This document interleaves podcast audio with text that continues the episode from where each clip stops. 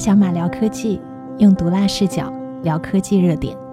Oh, my life is changing every day。 每期节目聊3个科技热点。那新年刚刚过，我看就很多人都是在做这种2021年的复盘，还有今年的展望。那今天我们也就不免俗吧，然后我们也刚开场先聊聊回顾2021年的科学突破，今年有哪些值得期待的呢？科学的期待嘛，当然我的想法还是围绕着主要的3个方向了，一个是这个生物医药，一个是材料科学，另外一个是信息技术。其实我们把这个叫做21世纪人类科学的铁三角，就是大部分相关的科学领域的就是产品的延伸都是从这3个来的，就是生物医药方面，或者说整个的 biomedicine。它是一个板块，然后泛材料科学就指的是物理应用物理、应用化学领域，还有一个信息技术，就是咱们说的计算机、人工智能，就是其实是这3个领域。那么如果要说2022年有最大的期待，我自己其实我觉得是因为新的这个太空望远镜发射了嘛，马上就要开始它的第一张照片了。其实我特别期待就是说这个强大的太空望远镜给我们人类，或者说给整个物理学的边界又拓宽了一点点，因为它其实是用来研究大爆炸和这个宇宙的这个膨胀理论的，所以这个我是特别特别期待的。然后另外一个呢，就是因为其实这个疫情也已经2年了，哇，一转眼这时间好快啊！疫情已经2年了，那在这个疫情的重压下，我觉得各国政府其实是不得不就是今年可能要把这个问题一定要解决的。所以之前呢，我一直有一个阴谋论啊。当然大家可以纠正我，就是我一直觉得药厂和这个科学家之间是有一种默契的，就是首先比如说有一些病它是罕见病，但即使它是会给人类造成非常大的痛苦，但由于它的这个患者的人数过少，所以其实在科学家可能只是当做一个研究兴趣，但药厂这边不会投入大量的科研经费，就导致这一类的疾病其实不会被深入的研究下去。那么另外一点就是其实药厂和科学家最终，比如说科学家搞出来了一个方案，那药厂其实希望的是把这个利润最大化，就可能会导致一个药品是终生服用的，而不是说一次性给你治好的。那么在这个新冠这件事情上，其实我觉得各国政府应该是会给这方面施加一些压力，就是我们要彻底的，或者说甚至是一劳永逸的解决这个问题，就是不管是用什么方式吧，我们要把这个问题解决了。然后第3个呢，也是我个人比较期待的，是这个信息技术领域的，就是之前我们还记得那个打败了李世石的这个 DeepMind 嘛，就是这个 Google 的 DeepMind 他们新发了一个版本叫做 AlphaFold， 是做什么的呢？是做这个蛋白质的，就是结果预测，就是它可以把蛋白质的这个链给它拆解，然后做预测。这个准确度，反正我看是跟用 X 光衍射实验，差不多了。也就是说，它的预测值和观测值实际上是非常非常相近的。那这样的话，就可以把我们整个人类对各种蛋白质的理解又推到了一个新的边界。那还有一点这个比较有意思，是脑科学方面的，也是我之前跟另外一个大牛朋友聊天，他提出来的，就是其实我们现在的计算机神经网络是基于我们对人脑的这个神经元的了解嘛。但是呢，人脑实际上是，就是我们从感知到预测到决策到控制，实际上是一个比较复杂的流程。但是呢，他们就研究了这个蜻蜓的大脑，还包括蟑螂的大脑。这个蜻蜓的大脑只有8万个神经元，而且这个脑子呢已经稳定了5亿年了。就是它这个蜻蜓其实5亿年没有发生任何的形态上的变化，说明它是个很稳态的结构。它可以就是说在捕猎的时候，捕捉空中的猎物的准确度有96%。并且速度非常快，只有8万个神经元，那也就是说明它在做控制或者说端到端做捕捉这件事情上是非常厉害的一个神经网络。所以就是有些科学家就说，那我们为什么不利用这种虫子的神经网络做一些轻巧的端到端的设计呢？而不是像我们之前做这个，包括自动驾驶或者说语音识别，都是一套很复杂的神经网络。这个领域我觉得也是很快会找到重大突破的。对，你刚才说了一个，就是第2个和第3个都是属于生命科学还有医药方面的嘛，对，其实我就是今年可能最期待的也是这方面。我觉得很多时候呢，你会看到在太平盛世的时候，就像你说的，科学家可能就在自己的领域默默深耕，然后要突然有一个突发事件，比如说战争啊，或者这2年的疫情，就会让突然一个本来不怎么起眼的科学研究就突飞猛进，得到市场的应用。对的，对的，就快速的产品化吧。没错没错，我觉得就是在疫情这个大背景下，有一个生命科学的分支领域。叫 mRNA， 就是合成 RNA， 就是这个很好的一个例子。然后我之前对这个是一无所知的，它现在呢是火到什么程度？我看基本上出了这个 RNA 疫苗的公司，像什么 BioNTech、辉瑞都拿到了大量的投资，然后连首富马斯克最近都建了个工厂，想专门搞这个 RNA 的疫苗。所以，对，我在其实在这个疫情之前，真的是对这个 RNA。完全没有概念，我甚至都不知道这个 RNA 跟 DNA 有什么区别，我不知道。很多人在疫情之前连病毒和细菌都分不清啊，对的。就是说，其实当然这个是一个 side product， 对吧？就是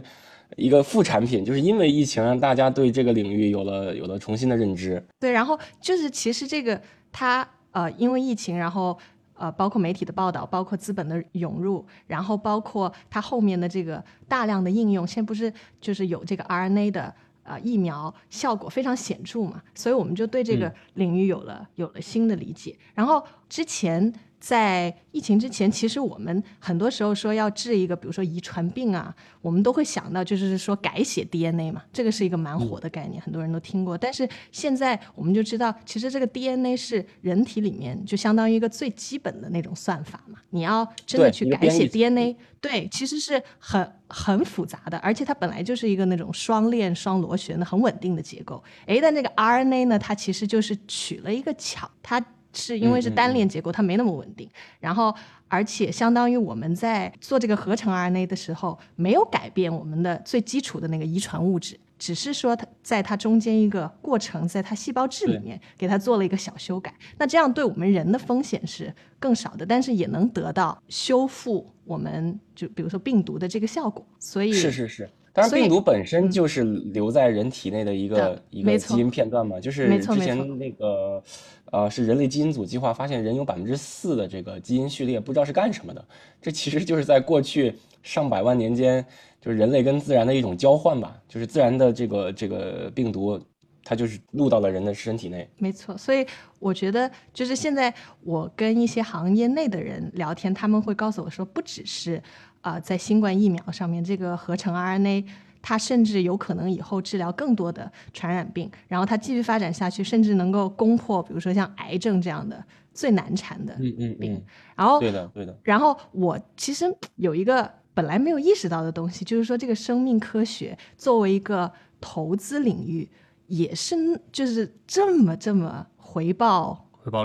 率很高的一个领域，就是3年不开张，开张吃3年，哇，人家真是30年不开张，开张吃300年都可以。是的，我之前跟一个中国最头部的一个投资机构的创始人聊天，然后呢就得到一个让我很震惊的信息，他就说在他们投的所有的项目里面，他们有投一些超级互联网产品，像小米啊、B 站、抖音，这些他们都是最早的投资人嘛。然后那个收益肯定都是成千上万倍的。但是比起这些，他在生命科学还有生物医药方面领域的投资的回报要高得多。所以我觉得就是无论是从投资的角度看，还是从这个技术发展的角度，还是从就是大的这个社会意义来说，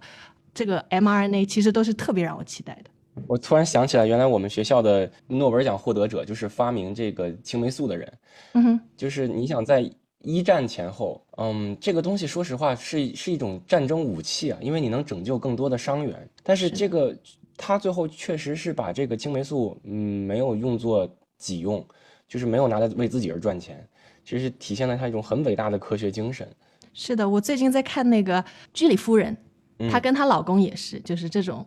科学的成果也是完全没有用来己用，没有商业化，就把它这种真的好伟大。对，确实是。然后回到刚才我还想说的就是关于这个仰望星空的事情，就是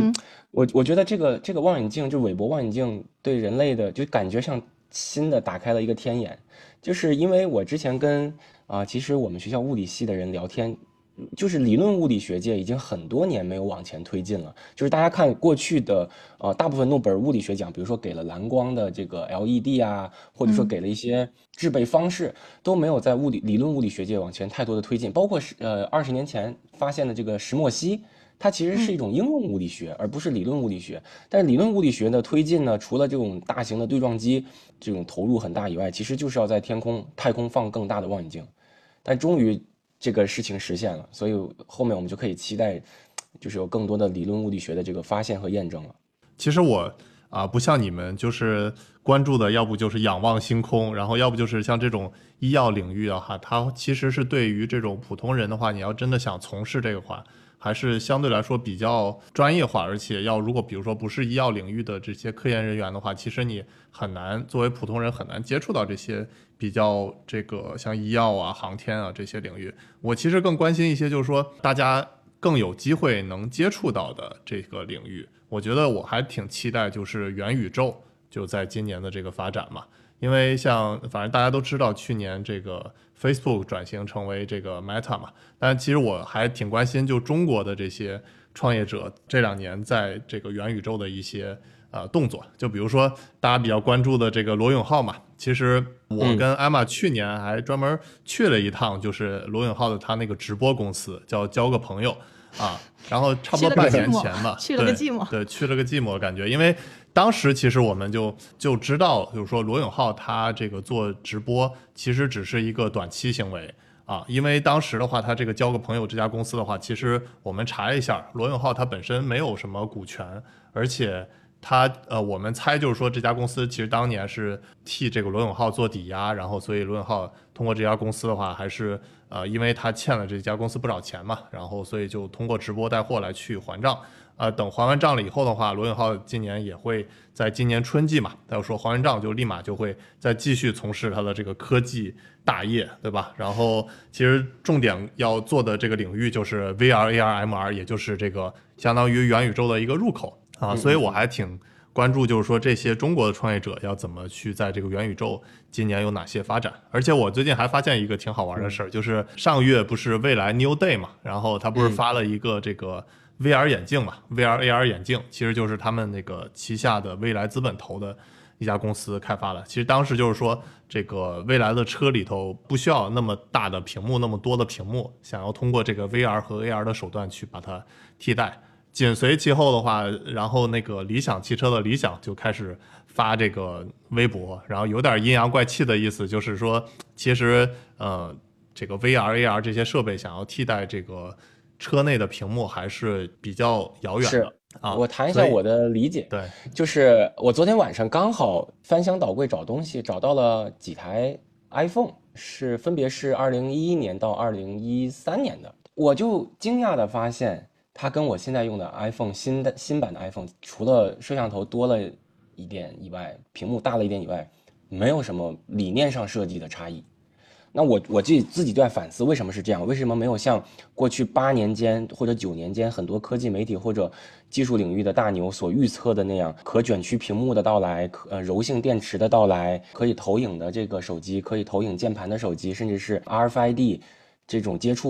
触式的这个支付作为一个主流都没有实现，反而只有屏幕变大了和相机变多了。所以我真的是晚上躺在那儿就在想这个问题，因为视觉应该是我们最直观的一个 I/O， 就是 input output， 就是一个接口。除此以外，所有的接口都会在我们的认知层面多加了一层认知。我不知道这个丹尼有没有自己的感觉，反正我是觉得就是眼睛看的这个东西是最直观的，但是你要是非得在它上面再加一层，我觉得普及起来不够直接。所以我一直是觉得相机和这个屏幕是我们连接虚拟世界最直接或者最廉价或者最可靠的一个方案。我自己倒是对这个 VR 没有什么太大的就兴趣，我觉得 AR 倒是一个可能会蓬勃起来，因为它对我们目前的这个移动手机的整个硬件并没有太大的挑战。那 VR 确实需要有一个这个 goggle 架在你的头上，包括还有 Facebook 它去年还出了这种触感的手套嘛，其实也是又增加了一个你的这种有点像元宇宙的入口吧。但是我赞同大卫说的那个，就是其实目前的话，这个我觉得一个计算平台的形成的话，它其实是需要满足，就是我觉得6点，包括了获取信息，包括表达信息、存储信息、传输信息、处理信息，还有这个交付信息。所以我觉得目前的话，元宇宙还没有形成这一个就是六大元素的这个一个闭环。目前大家还是在这种获取信息，就是你去 VR AR 眼镜，然后但其实这个 VR AR 眼镜还有包括刚才说的这个触感手套，其实还都是体验不是那么好，它还没有就是说把这种比较直观的这种，无论是视觉上还有这种新的就触觉上的话，都是没有做到这个体验更好。所以这个目前的话，而且还没有形成这个一个整个的闭环的话，那目前感觉还是就是说没有被大众所接受嘛。不过我觉得还是很重要一点，就是说大家要跟踪的这个趋势，因为其实如果真正从这个少数的这个极客使用者到大众使用的话，这个速度还是非常快的。就像去年吧，2021年的时候，这个新能源车的普及也是增长非常快的嘛。实际上我这里面就是验证你刚才说的有一个点，就是我们从手机时代最早的这个GSM 网络，一个 G， 然后到 2G、 3G、 4G， 然后到 5G， 我们看一下随着这个手机网络的不断的迭代，成就了哪些伟大的公司，我们就能明白其实这个 trend 这个趋势在哪里。但是比如说我们从刚开始发短信开始，就有这种彩信，包括彩铃，就是这是一个模拟信号时代，然后就变成了图片时代，就手机开始有相机了，然后大家可以发彩信，然后呢就到了3G 时代，大家可以发很短的这个简单的视频，到了 4G 呢，大家就有流媒体，我们可以在上面甚至是看抖音、看 Instagram 这种特别消耗流量的。但是为什么到 5G 没有一个更加蓬勃的公司顺着这个手机的基础设施的网络而蓬勃呢？是因为我听到的一个说法，是因为我们人的五官已经被用到极致了，就是你看从打字时代，我正想说打字的时代到听的时代到看的时代，除非我们有更强的感官，但是这个感官呢要做得很舒服才行，但这个难度又一下子很高，所以就 5G 其实并没有一下子短期内成就像 4G 和 3G 的时代的这种辉煌。我跟你想到一块去了，就是我有一次在机场，我印象很深刻。然后呢，就是有一个很年轻的一个小孩，他就是耳朵上面戴着耳机，然后头上还顶了一个 Oculus 的眼镜，不知道他在搞啥。然后我当时就想，其实你人就那几个感官嘛，对吧？以后还要戴上手套，就是说你的触觉、你的视觉、你的听觉都被一些不是属于你的东西给占领了。那这个除非是他的那个，就像你说的，他的那个感官做得特别好，不然的话其实是极其不适的。而且还有一点就是我之前看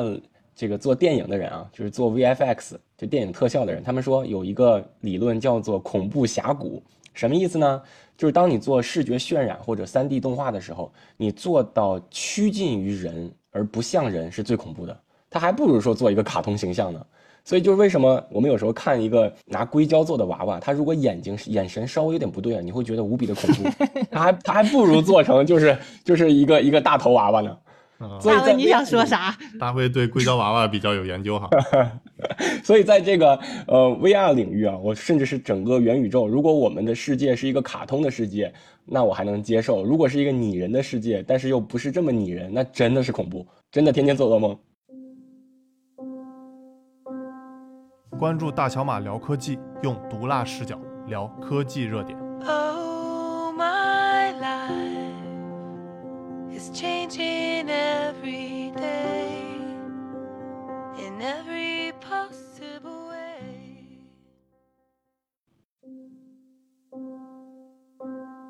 大小马聊科技，用毒辣视角聊科技热点。 Oh, my life.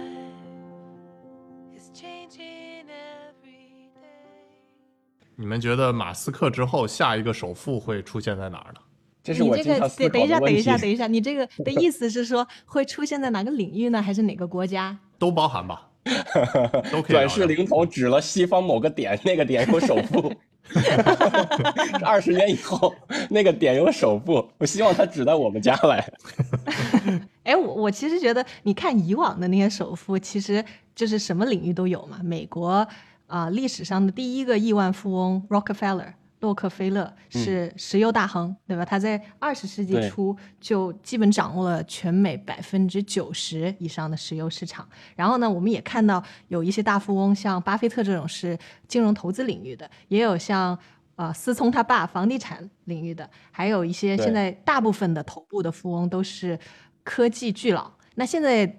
的这个首富马斯克，他既是科技巨佬，其实也是就是比如说他靠特斯拉起家，也是搞实业的。所以你们认为就下一个首富会出现在现在已有的这些圈子里面的人呢，还是一个全新的领域的一个新大佬？我在回答你这个问题之前，我还是想聊一下这个趋势问题。就我自己也在想啊，这个趋势是什么？实际上我总结为3个趋势，一个是我们能源形态的一个趋势，一个是我们产品形态的一个趋势，还有一个就是我们服务形态的这个趋势。那么我们先从能源形态吧，这是一个亘古不变的话题，就是人类从砍树烧这个木头到最后拥有更新的这个能源的这个替代物。那么肯定是电池及这个非石化燃料会作为一个能源继续就高歌猛进下去，我认为这是一个不可逆的趋势。所以在这个领域肯定会有一个新的我们不能叫做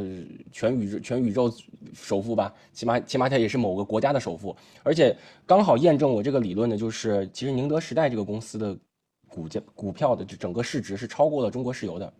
这其实就是这就是一个趋势，它就告诉我们不要逆势而为，不要在这个时间点再去比如说投资石化燃料，那你肯定是不能就选错赛道了嘛。对，这是第一个。第二个是产品形态呢，像刚才丹妮说的，就是元宇宙这些概念其实是进一步虚拟化的，或者我自己有一个悲观的理论，就是更加被动化，就是我们会像家里的宠物一样被每天这个世界的信息所喂饱，而不是我像小的时候一样，就是说互联网 1.0 的时代，我对这个世界充满了好奇，我会主动去搜索，因为那个时代其实成就了谷歌和百度嘛。那么变成了这种被动的时代，其实成就了像抖音 TikTok 这样的公司。而且刚好验证这个我这个想法，就是前几天我也跟大家说了， TikTok 的这个全球的流量首次成为世界第一，超过了谷歌。也就是说人类其实从一种主动搜索的能力变成了一种被动接受的这个能力。这个实际上我自己是悲观的，但是这是一种产品的形态啊，这种形态也是一种趋势。所以我觉得在这个里面也会诞生一个某个国家的首富。那第3个领域呢，就是服务形态。就因为后疫情时代，实际上其实这2年我们被折腾的趋向于更加无人化，或者更加怎么说非实体化吧。然后你看我们无论是甚至是在深圳开个公司，都可以在网上有这种政务云，然后也不用你真正去服务大厅，你用一个这个签名的这个 certificate 就可以在网上去搞定了。然后各种的 service 都后面就变成了 as a service， 其实这个是大家经常听到的，就是比如说像 SaaS 服务就是 software as a service， 然后像无人出租车我们叫它 mobility as a service， 我自己甚至想到说是不是以后会有一种服务叫做 love as a service。 现在就有了，你不知道像日本的一些咖啡厅酒吧都有专门的人就让你睡在他大腿上，或者是说抱抱你，只不过现在还是实体的人有这种服务了。大卫有这种以后变成机器人让他躺大腿的是吧？对，然后这种产品形式就是更加趋于无人化非实体化的，这种也是一个趋势。所以这个领域也会我觉得是有很大的机遇的。其实你看美国有一个公司成长的特别快，叫做 Salesforce， 它其实就是专门提供企业级的 ERP 和整个就是云端的供应链管理的，就很快就市值翻了上100倍。但你不觉得就是说它这些虚拟的东西，也不是虚拟的东西吧，就是它这种软件层面的东西，其实它都需要一个硬件去作为它的载体嘛。哦，那倒是，那这个就是芯片和算力的方面的。没错，所以我觉得也有可能是出在一个承接这些最潮最有前景的软件上面的那个硬件公司。我觉得苹果就是当年一个很好的例子嘛。当时手机是一个承载就是可能是过去的这10年里面最先进的科技的一个载体，然后下一个载体可能是一个汽车公司或者一个别的就是 VR 眼镜 whatever， 也许是对吧？就是连接方式的不同嘛。是的，是的。所以对我接下来要说的就是说，这个首富肯定是掌握了，我刚才说的这个三个领域的某种霸权吧，不管是能源霸权，还是这个虚拟产品，或者说算力的霸权。那这个算力的霸权，像刚才艾玛你说的，就是无论是芯片还是算法，还是承托它这个硬件。那另外一个霸权就是这个服务，它要起码是在这个服务领域是一种 dominant， 就是绝对的占领的状态。那么这个服务就需要连接，那如何连接就变成了一个我认为非常关键的领域。那么你看，我这个连接无论是物理上的连接，像脑机接口啊，还是说人与人的这个连接，像星链啊，或者说更多的这种我们的通讯和连接方式，它都是能产生下一个马斯克的领域。我自己觉得是。其实你们说的之前那些领域我都赞同，然后我唯一一点我感觉就是说，未来的首富他其实会出现在一个比较跨行业跨界的一个领域，就包括我们现在看马斯克，他的最大身家大家觉得是这个特斯拉，但其实特斯拉的话，他其实也不是做车的嘛，他最终的他的这个估值，我觉得很重要一点都是来自于他的这些做能源，然后还有就包括他做这些 AI， 还有做这些芯片，甚至我还觉得就是在特斯拉以外，就是马斯克做的这些其他事情，比如说 SpaceX， 比如说他做这个 Neuralink， 他本身做这些事情对他的这个特斯拉的市值也是有影响的，因为就相当于他做了一些其他的外部这些事情，给马斯克他本人有这种对打 call 名誉的这种背书，然后再从马斯克的这个他所持有的这些特斯拉的股份，然后有一点是我觉得就是说，其实他整个的这个马斯克的身家，他是一个马斯克做所有事情的一个综合体，无论是这个电动车，无论是能源，无论是它 AI 芯片，还有这些航空脑机接口，我觉得它其实是一个综合体。所以我觉得未来的话，它的这个下一个首富，它也会是一个就是各个行业跨行业的一个综合体的结合。其实特别像赛博朋克里面，就每一个赛博朋克漫画里面的最后的那个老大，就是无论是什么宫壳机动队里面那个有西达，就是吉田的那个公司，还是像这个 Umbrella， 就是这个生化危机里这个伞公司，它感觉都是一种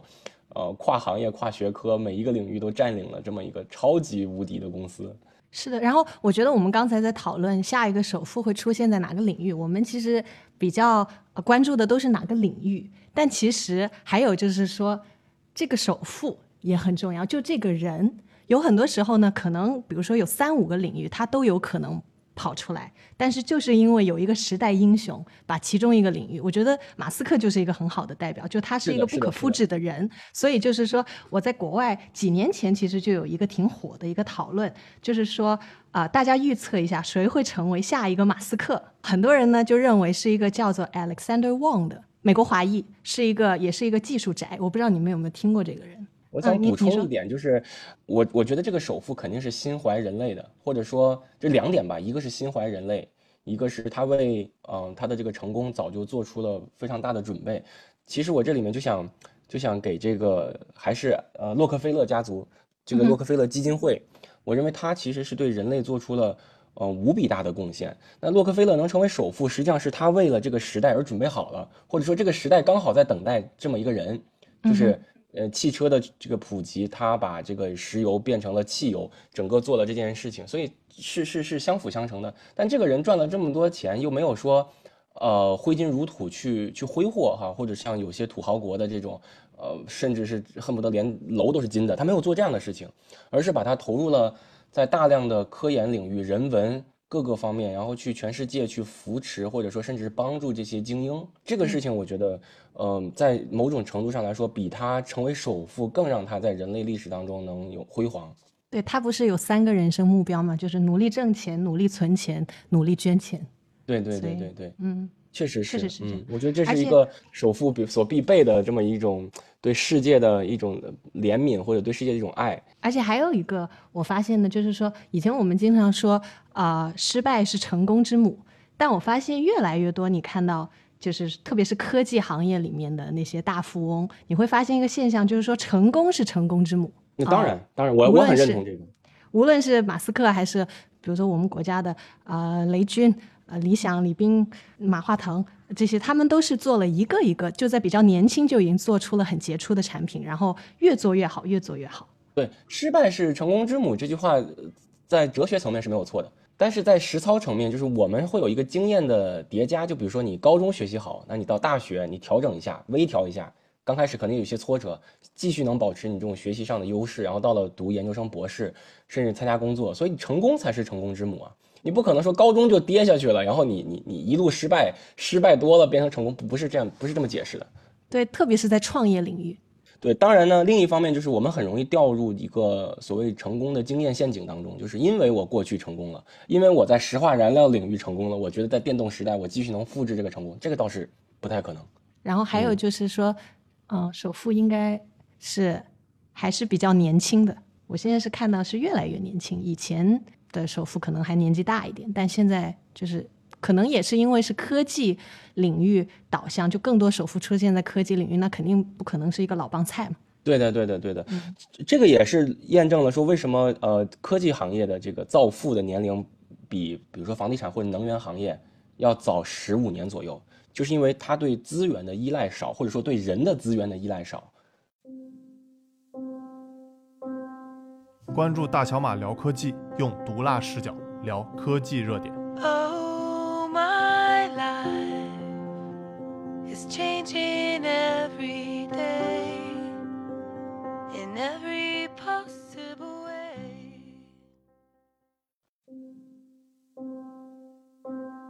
大小马聊科技，用毒辣视角聊科技热点。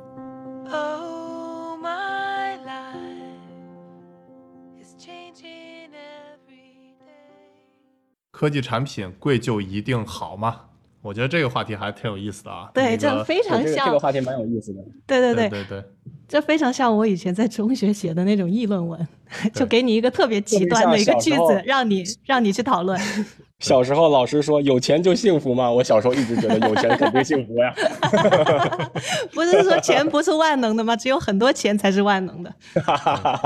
对，这也是一个悖论，就是。我当然不觉得一个产品它越贵越好，这个前提是它要达到一个什么标准，就是在这个标准以上可能就不再成立了，而这个标准以下肯定是成立的。这特别像我们画的这个抛物线，就你达到了这个产品的顶，再往下就是浪费钱。我特别想举一个例子，但是我举这个例子肯定很多人就会喷我，就是徕卡相机，因为很多徕卡粉丝，我自己是觉得啊，索尼大法这么牛的相机，它只有徕卡的4分之1和1/3的价格，就是这个完全就是一种非理性消费嘛。就你为了买这个徕卡，就为了买这个相机，就是我甚至听到说，David 你跟我出去旅游吧，然后我说为什么？他说你拍照比较好，这样你可以拍我用徕卡，就是你知道。懂了。它已经成为一种奢侈品的道具了。那这个时候既然是奢侈的，就是非理性的，对吧？那它就不是跟它的这个所谓价值成正比的嘛。还有那个 Vertu，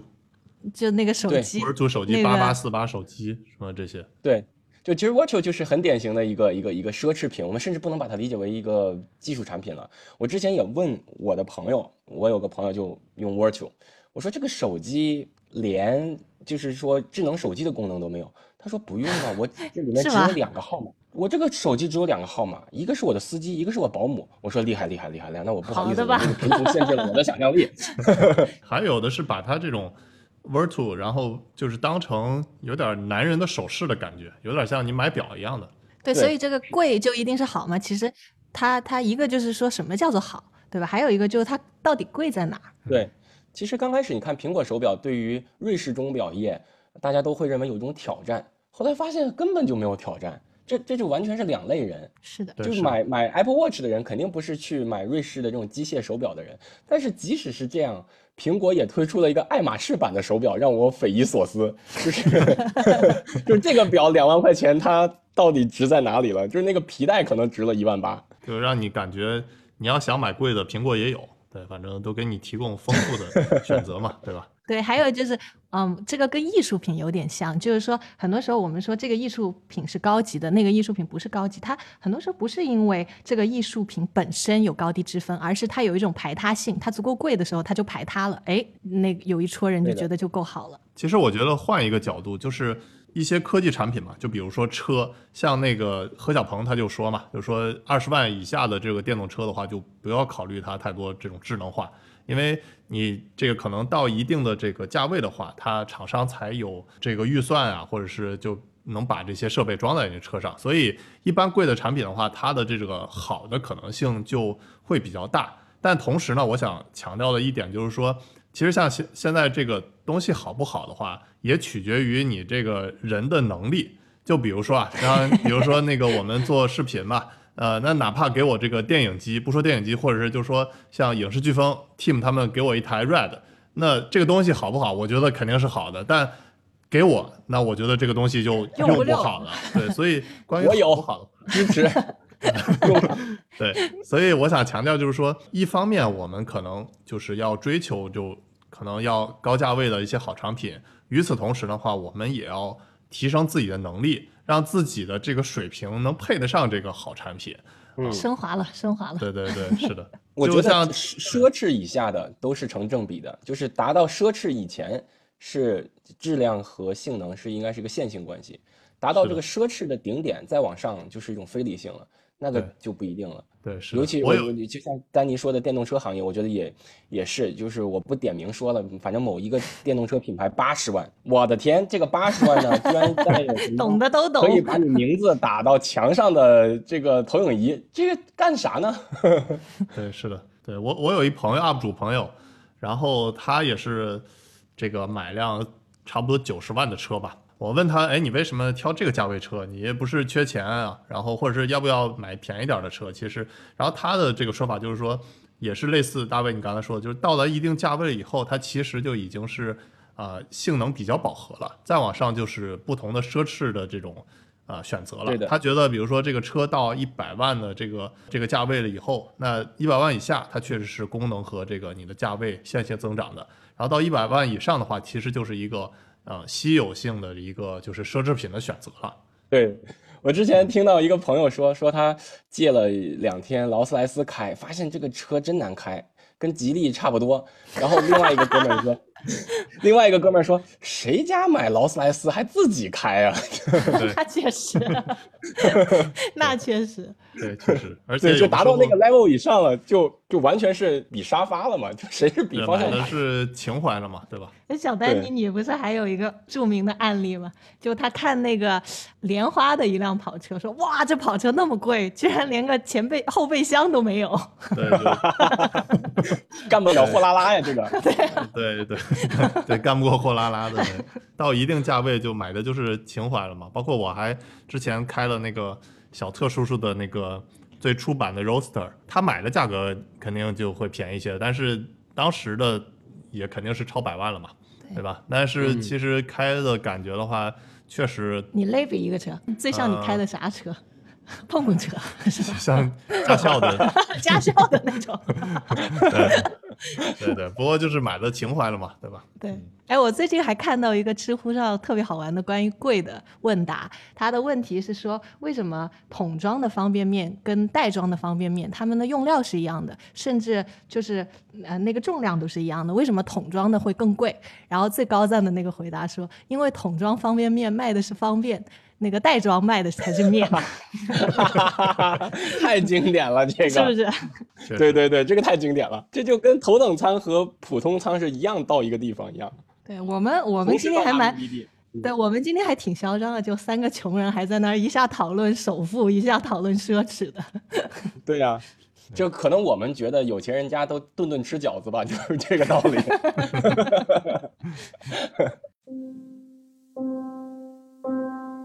关注大小马聊科技，用毒辣视角聊科技热点。 Oh, my life